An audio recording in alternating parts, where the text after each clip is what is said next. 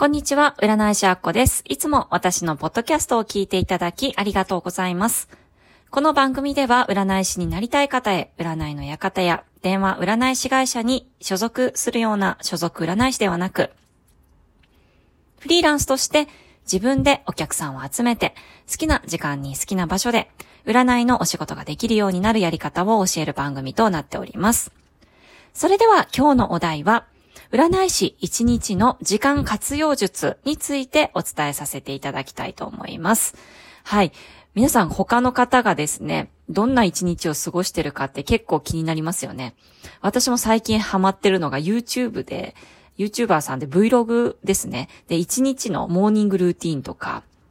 なんかただひたすら料理してたりとか、なんか今日は模様替えをしますとかですね。そういったあの、人の、あの、日常を見るのがすごく、なんか、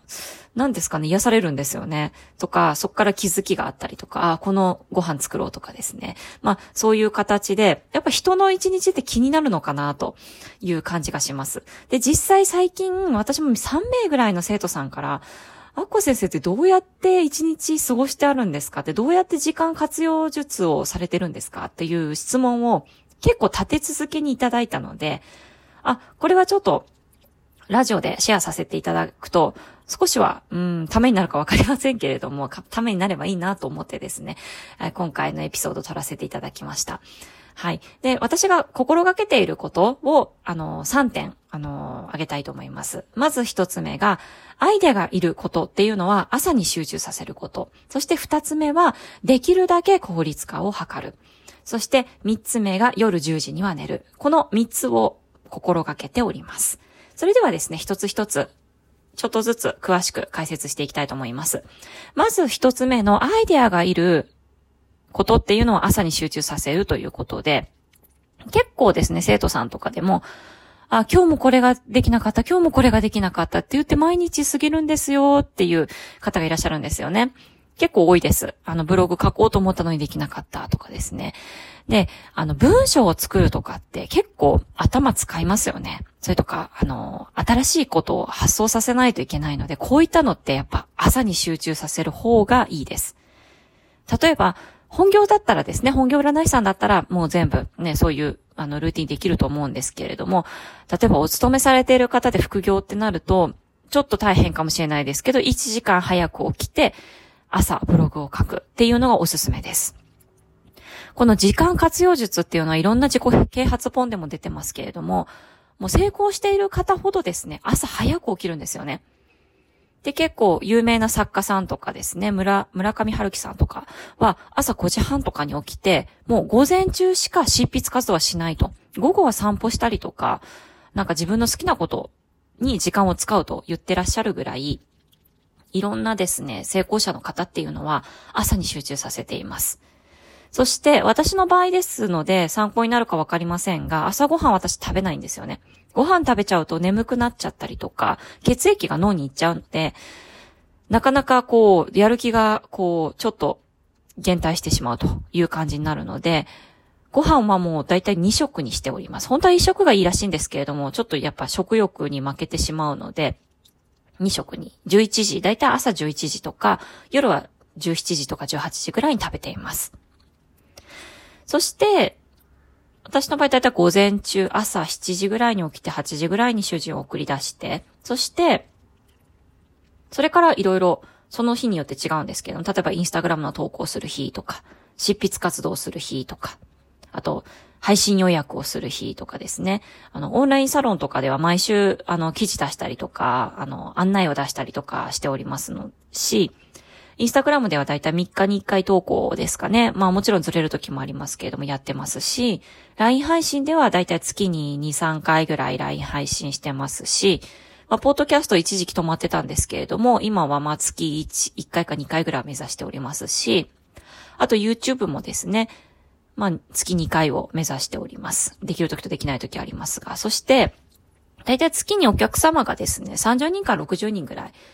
あの、上限はもちろんありますけれども、あの、振れ幅ありますけれども、まあ、そんな感じで、あの、対応はさせていただいておりますので、まあ、ほ、結構毎日とか、まあ、休みがあっても週に1、2回ぐらい休みが何もない日があるという感じですね。なので、その中で、ま、いろいろ配信活動もやっていって、どんな感じでやっぱ時間管理してるんだろうっていう方がいらっしゃいますので、まあ、ちょっとした効率ですね。効率化っていうのをお伝えしていきたいなと思います。まずは効率化で、いろんなタイプがいらっしゃると思うのですが、私はどちらかというと喋る方が、あの、苦にならないので、例えば伝えたいことがあっても、こう、パソコンの前に向かうと、なんかなかなか打てないとかいうことがあるので、もうほぼほぼ Google ドキュメントっていうツールを使ってですね、音声入力で、あの、執筆とかですね、記事書いたりとかですね、やってます。コンテンツとかもほぼほぼ音声入力でやってますし、あとは、LINE の返信とかもほとんど音声入力でやってますので、時々変化ミスがある時もあります。後からちょっと反省するんですけどね。あそういった形でですね、うん。あの、効率化を自分の中でどうしたらもっと効率よくできるかなっていう、あの、効率化をどんどんツールをですね、あの、使いこなしていくっていうのはこれからの時代大事かなと思います。で、どうやってそういうツールを探すのっていうところなんですけれども、あの、私の場合はありがたくも、私主人がオタクなので、ガジェオタって言ってですね、いろいろ、あの、新しいアプリとか、新しいこう、スマホとかですね、そういったのをいじるのが好きで、あ、こういうのあるよ、こういうのあるよって、あの、教えてくれるんですね。なので、あの、そういうのでいろいろ使いこなしていってですね、まだちょっとこのラジオでは話せないこととかもいろいろ、あの、裏でですね、あの、効率化をやっておりますので、まあ知りたい方はぜひね、マーケティングプログラムとかで、あの、入っていただいて聞いていただけたらなと思います。はい、どうやったらまず効率化をするのかっていうのが一番大事ですね。そして三つ目、朝4時、あ、夜10時には寝るということなんですが、これが結構大、これも結構大事かなと思います。なぜかというと朝早く起きるためには夜早く寝ないと朝起きれないんですよね。ですので、早めにもうベッドにもう10時には入って、もうそこからはあまりあの、スマホとか見ずにですね、寝ておりますし、もう疲れた時は、一日結構もう私結構配信活動もしたし、お客さんとも2件ぐらい鑑定したしっていう時は、もう17時以降は、スマホ自体を一切見なかったり、機内モードにしちゃってます。で最初の方はですね、やはりお客さんからいつ問い合わせがあってもすぐに答えれる状態にしてたんですけれども、ここ1、2年ぐらいはですね、まあそういうわけにはいかなく、それをやっていると、もう本当に疲れが溜まって、疲れが取れずに次の日を迎えてしまって、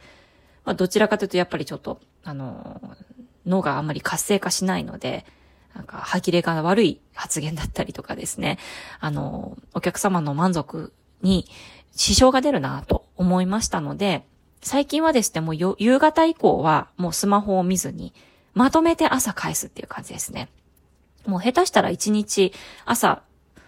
LINE を開くと、もう画面いっぱいに、あの、問い合わせだったり連絡事項っていうのがあったりしますので、